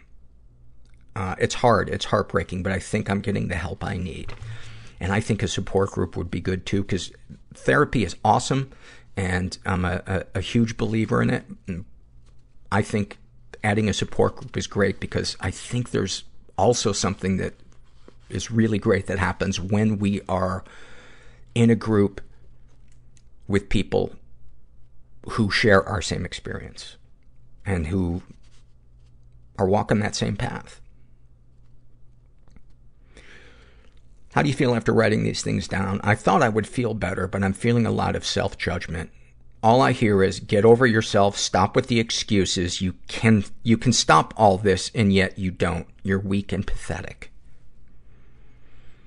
Is there anything you'd like to share with someone who shares your thoughts or experiences? Oh my God, don't be so hard on yourself would be the first thing I'd say. Have a little self-compassion. We only ever came, quote, down here, unquote, to play. Thank you for sharing that. This is a happy moment filled out by a guy who calls himself Matt. He writes, Sometimes I bike into work and drive past a local lake in the morning. This is, there is this moment where the light hits the lake just right and you can see the lake shimmering through the trees. One day, when I first noticed this during my ride, I thought, well, maybe just for that, I'm glad that I'm still around. I love that. I love that. Thanks, Matt. This is a shame and secret survey filled out by a guy who calls himself Fella McGinty. And there's a little bit of stuff in here that's, uh, that's kind of graphic. And he only filled out part of the survey, but, uh, I think it's pretty interesting. He identifies as pansexual. He's in his 20s. He was raised in a totally chaotic environment. Ever been the victim of sexual abuse? Some stuff happened, but I don't know if it counts. A female cousin who was a couple of years older than me uh, made me go down on her when I was about five or six. I eventually told someone in my first grade class when they were talking about their understanding of sex. I thought it was a good brag, but was met with uncomfortable stares that taught me that what I was doing was something weird or gross or wrong. And that was the last anyone would hear of it. My parents always told me if someone touched me like that, they'd kill them. But I knew immediately that they were bullshitting because they wanted me to feel safe. he writes, uh, he writes, I knew immediately that they were bolstering. Boy, do I hate, uh, auto spell or whatever the fuck you call it. Navigating these surveys that people have used that for is, uh, frustrating to say the least. If you guys wouldn't mind when you fill the surveys out, just go back over it and check it. Actually, I could, I could apply that to myself. Ugh, I hate it when I'm wrong.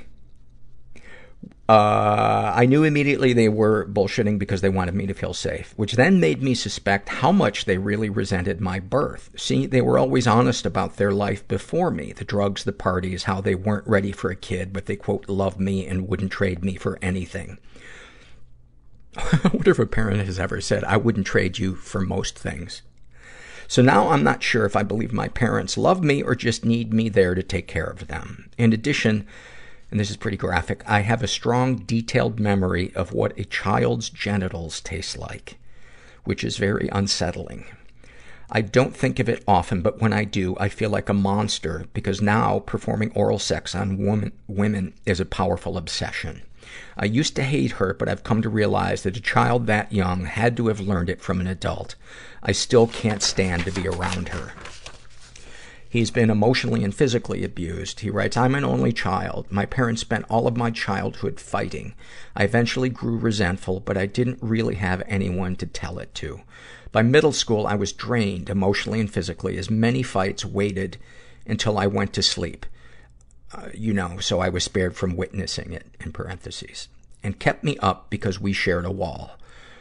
Uh, my used to take a belt I think there's a word missing. My mom or dad used to take a belt to me for my grade slipping, which might explain why I stopped doing schoolwork after I realized I was bigger than him. I was your dad. And he wouldn't spank me anymore. Darkest thoughts. In high school, I had friends who were less than fond of me. And eventually I just stopped trying to maintain any friendships. To this day, I doubt the loyalty of any person who gets close to me. Even my girlfriend, who I've been with for five years now, isn't safe from my paranoia. It was during this time I started reading about serial killers. I became deeply fascinated with the psychology, and when I started seeing similarities between me and some dangerous criminal profiles, I got very worried about where I was headed. I spent a great many years wringing my hands and again refusing to be attached to people because I thought without proper psychiatric attention I was doomed to be a killer. In trying to keep this brief, I'm trying to keep this brief, so I'll skip ahead to say, no, I haven't killed anyone, but I still fantasize about it, and I worry that I might break someday and say, fuck it. Well, the thing to ask yourself is, are you escalating your behavior towards it? And if you're not, it's just, it's just a cartoon that your brain is playing, and maybe that's a way of, of your brain snapping itself out of the present moment because you feel so uncomfortable in your skin. Uh, maybe 15 years now I've been thinking about it. I've got that idea, plans to a degree, all in my head, bouncing around in and out of my conscious mind. I swear, though, I'm working towards getting help, and I have a wonderful, wonderful support in my friends and my lovely girlfriend with whom I have shared every secret in me, including that sometimes I sexualize children as young as 10 in my mind. I could never put someone through that. I know the consequences too well. I say it many times on the podcast, but our, our brains show us a lot of dark, fucked up shit, and it doesn't matter what's playing in our brain. What matters is what we do with it. Darkest secrets. When I was a kid, I used to play with dead things. I thought it was science, nothing sinister. Also had an experimental gay relationship with a kid down the street during my pubescent years until I was about 15. And that's as much of the, the survey he filled, filled out, but I, I appreciate you, you sharing a lot of that. You know, a lot of times themes kind of reveal themselves in the surveys that I come across when I'm putting them together for the week's podcast and the antisocial or you know, fantasizing about antisocial behavior uh, seemed to be the theme this week. This is a love filled out by a guy who calls himself Joshua. He writes, Something I love is the feeling I get when I lie on my back in bed at the end of the day, and my 10-year-old reddish-brown mini pin, Gidget, curls up in my arm. I struggle all day with anxiety, in parentheses, making eye contact with coworkers I know, I've known for years is a challenge, and then the end of parentheses. And I spend all day worrying about money and reaching future goals. At the end of the day, though, when Gidget hears me turn out the light and she jumps into the bed, her warmth and fuzzy neck in my hand brings me a great sense of calm and helps me realize how far we've come from past struggles together. She keeps me grounded and somewhat sane. I love that one. It really reminds me of the feeling I get when Gracie jumps up into the bed, where, whether I'm taking a nap or, or I'm going to bed at the end of the night. My favorite thing is when I lie on my back and, and she puts her head in the crook of my arm and I can feel her breathing on my neck. I just, fuck. It's, it's amazing. No matter what I'm feeling in that moment, it just vanishes. This is an awful moment filled out by a trans woman who calls herself the KKK took my pizza away. Assholes. She writes, I had just gotten my hair cut walking to a shopping complex and this guy seemed lost, upset. He stopped me and said he needed to catch a train two towns over and he needed five dollars to get to his brother. I said, sure, I had the money, why not? I gave it to him. He seemed genuinely appreciative. Then he got on both knees and proceeded to kiss my foot. Well, that's a first, I thought to myself. He gave me a hug and I smelled alcohol on his breath. He couldn't walk straight. I asked him if he'd be okay to get to the station. He said yes. I told him to be safe and went on my way. Out of the corner of my eye, I saw him stop other people for money. I shook my head and chuckled. At least I did a good deed, I thought. And she doesn't know it, but she came across drunk Jesus. Oh, he's back. And he is self-medicating. He, he took one look at the state of the world and, uh, he said, I need to do, I need to do some drinking. Because you don't understand the pressure that's on Jesus. He's got to come down and make heaven on earth out of what it is now so that he can please his father. So you imagine like what it's like when you had your parents over to your first apartment. Gracie, why do you, why do you gotta kill my flow? So essentially, drunk Jesus is just tidying up. And to those of you, uh, who are deeply, deeply religious, um, thank you for listening. And I bid you adieu because I would imagine what I said was probably very offensive to you. And there you have it. This is a shame and secret survey filled out by a woman who calls herself This is what it feels like to be alive. She identifies as bisexual. Uh, she's in her 20s, was raised in a pretty dysfunctional environment. Uh, she's never been sexually abused. Well, she says that she's never, but I would disagree with that based on what I will read in a moment. She's not sure if she has been physically or emotionally abused. Uh, I would say she definitely was. She had a violent mom who would beat her and then would cry afterwards and apologize. And just because someone apologizes afterwards doesn't mean that the feelings that you are left with aren't worth processing, giving weight to, and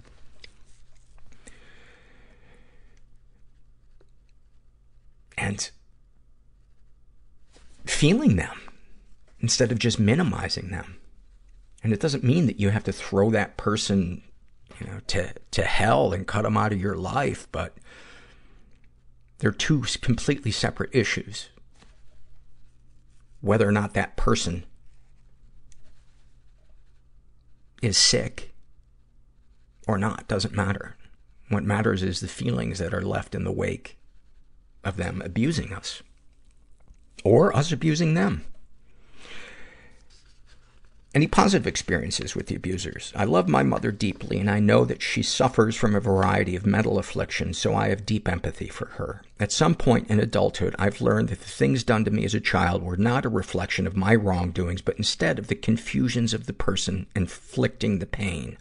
Letting go of the shame I've felt about myself has been tough, but it's a necessary process.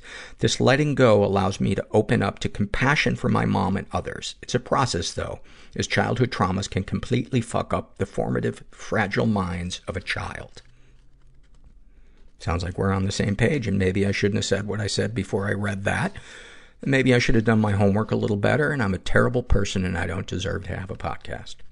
What are your darkest thoughts? I often think about my mom dying and how free I would feel. This makes me sad, though, because I truly love her and our relationship is so great on so many levels now that she doesn't care for me as a child anymore. However, I feel like I can't completely let go and be who I am because I will be judged by her. Uh, also, maybe I want to write and publish poetry about kinky sexual experiences. Balls to the wall. All out. Certainly not while she's alive, though. Well, you could do it under a pen name. Darkest secrets. Oh my god, so many secrets. Well, one that I'm still grappling with is the urge I have to hurt my cat and how I've slightly acted on it, but without really hurting him. When I see him, sometimes I just want to hit him.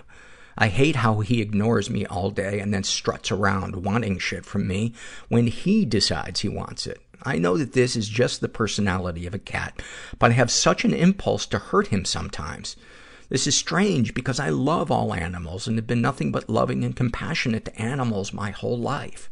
The few times I've acted and been giving him loving scratches that have turned into scratching a little too hard, or scratching him hard, then lightly slapping him to get him off my lap, or even doing things that scare the shit out of him, I immediately come to my senses and feel so bad.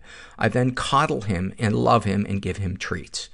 Holy shit, this sounds like how my mom would treat me. Wow.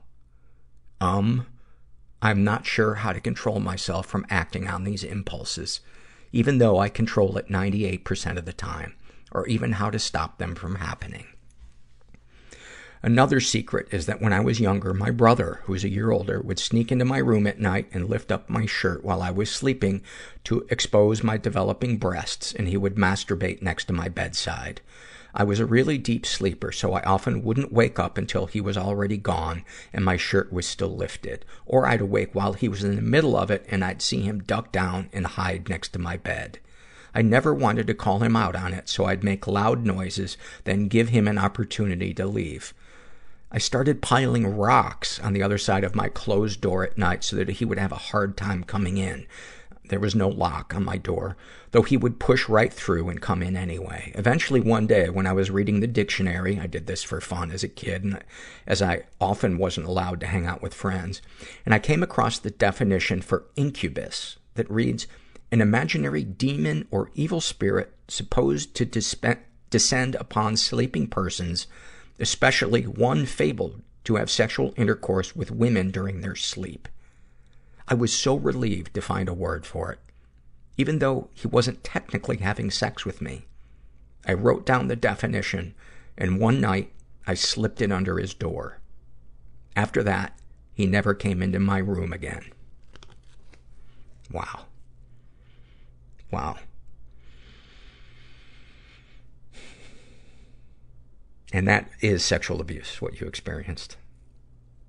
And earlier in the survey, you said that you'd never experienced sexual abuse. That is absolutely sexual abuse.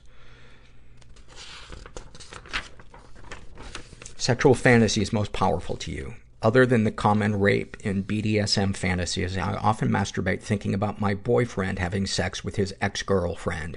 I usually imagine that I am him and I am fucking the girl. What, if anything, would you like to say to someone you haven't been able to? Mom, even though you never called me fat or made me feel like I needed to diet, growing up around you and watching and listening as you would shame your own body and call yourself fat really fucked with my head. It gave me a 15 year battle with bulimia that has only recently ended. I haven't been able to say this to her because I don't want her to feel bad. I know that she never intended for me to apply the way she treated herself to the way I would inevitably treat myself. She is so sensitive and has so much going on in her head that I don't want to give her anything but love and be an example of self-love and compassion for her to learn from. You know, that, that, to me sounds like classic, you know, the child parenting the parent. And I know, you, you know, obviously you're an adult now and things can change, but, um, I think it's important to, to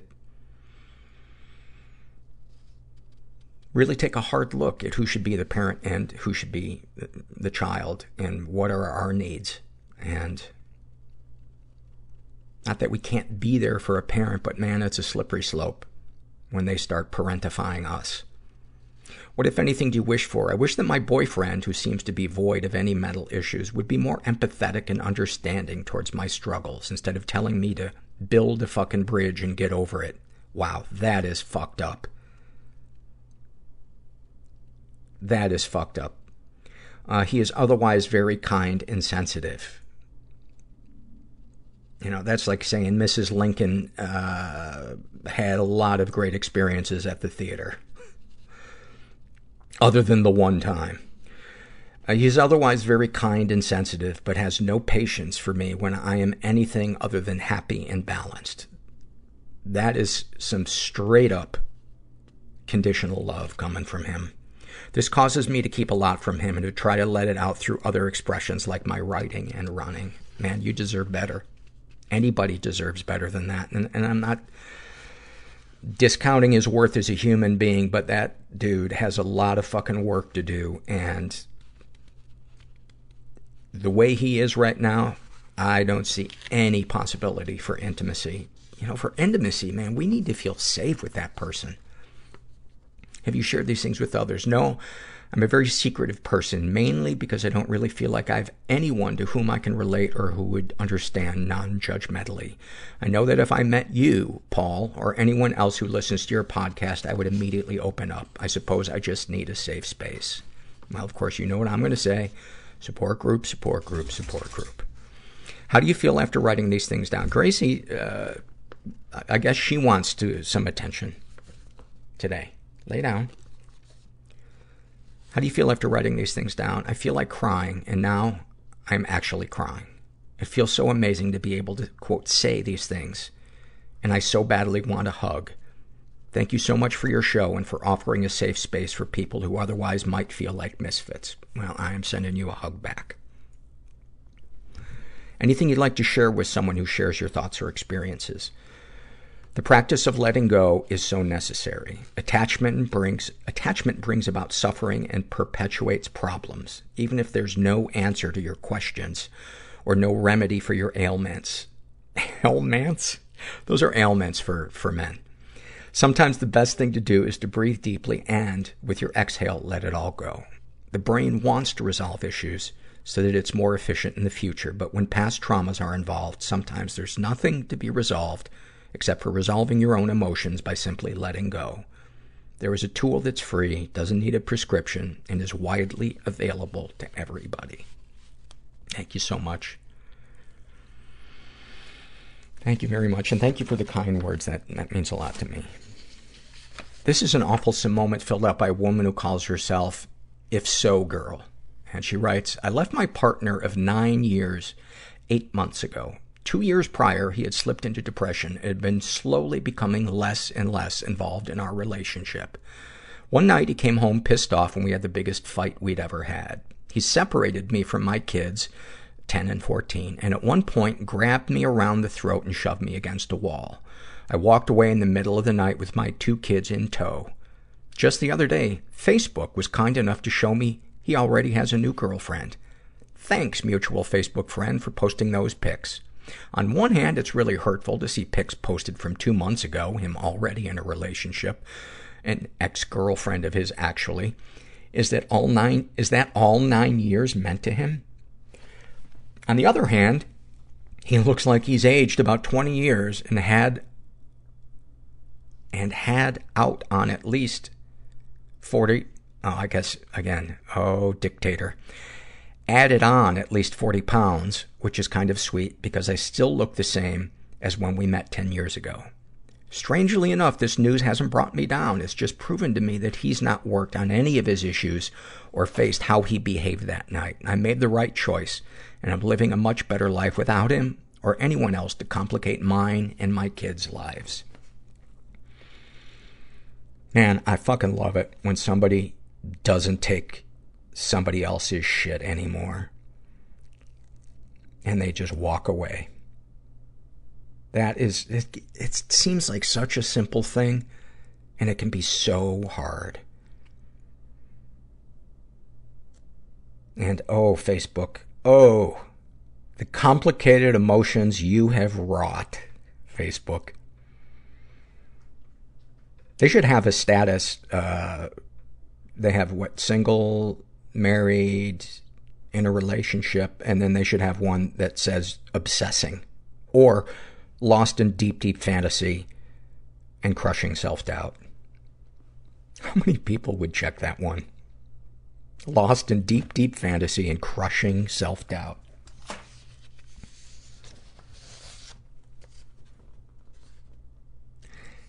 This is an intense and fascinating survey by a young kid who calls himself JS. Um, it's, I'm just gonna read it.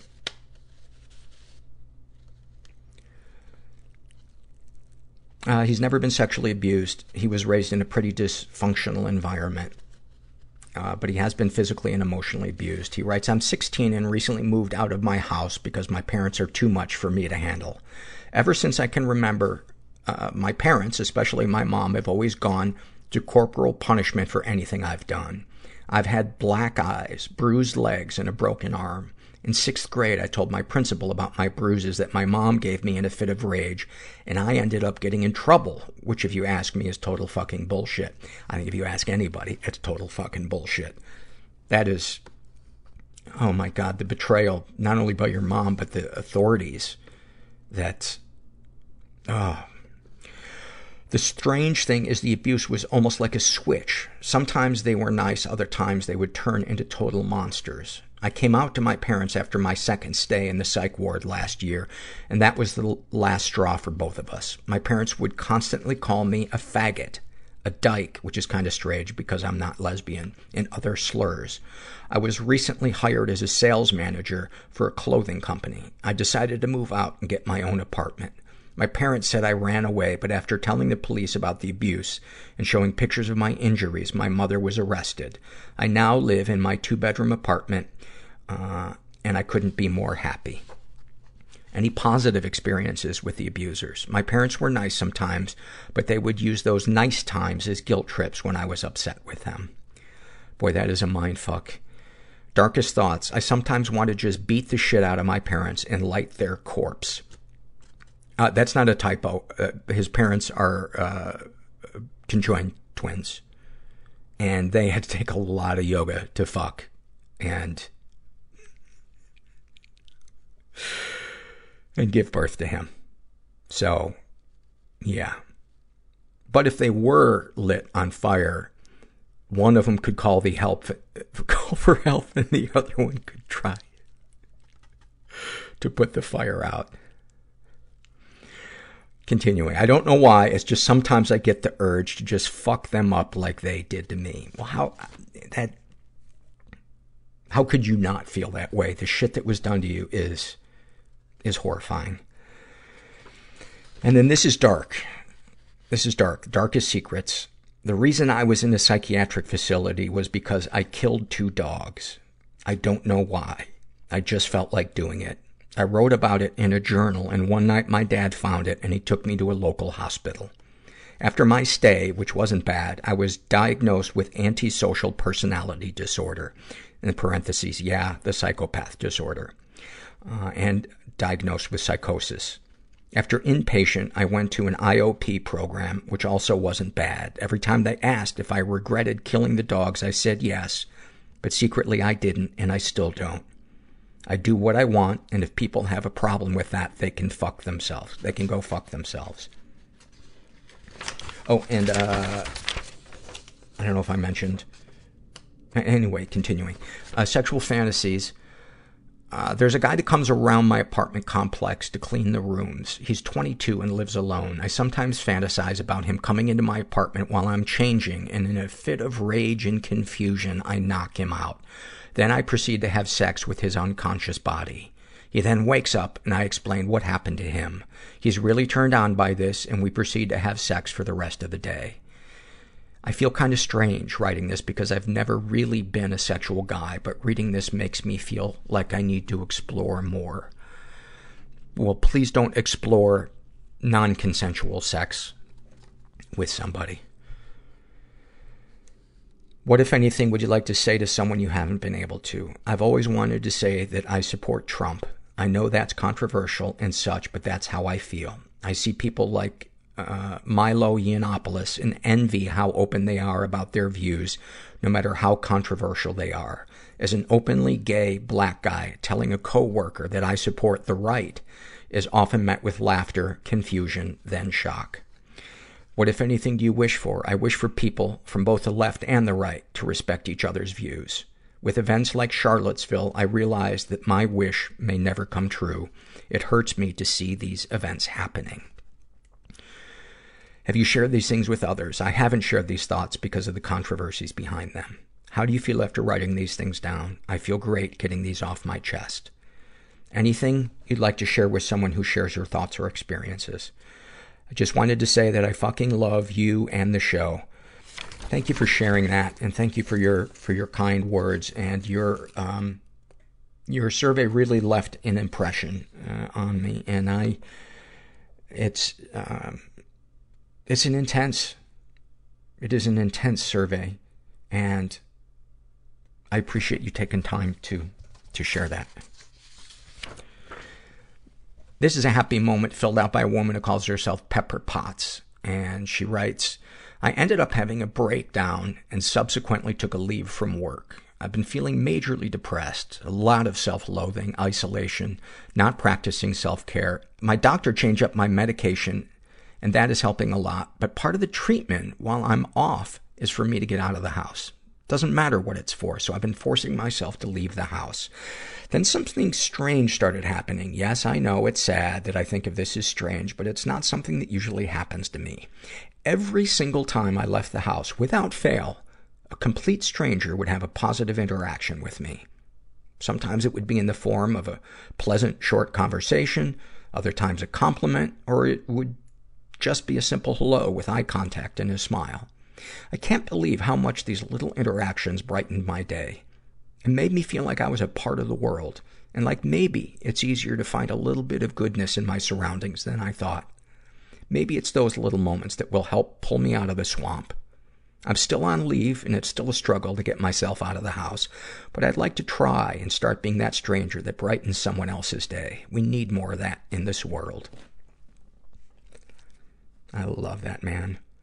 I love that. And I needed to read that because I so often just have this vague sense of dread about leaving the house. And um, I know it doesn't make sense logically, but emotionally, it's it, it can just be a a hurdle, a hurdle.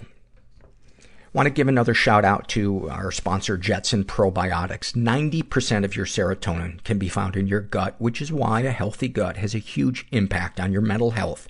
So to get a healthy gut, you need an effective probiotic, and Jetson is the world's first seasonal probiotic.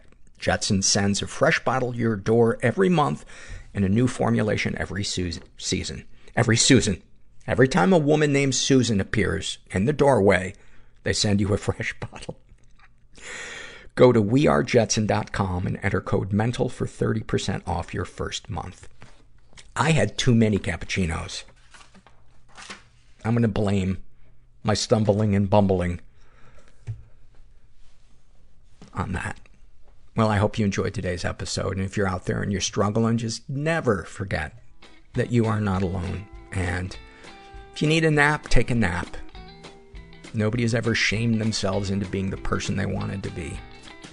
And thanks for listening. Everybody I know is bizarrely beautifully Everybody I know is bizarrely beautifully fucked up in some weird way. Bizarrely beautifully fucked up in some weird way.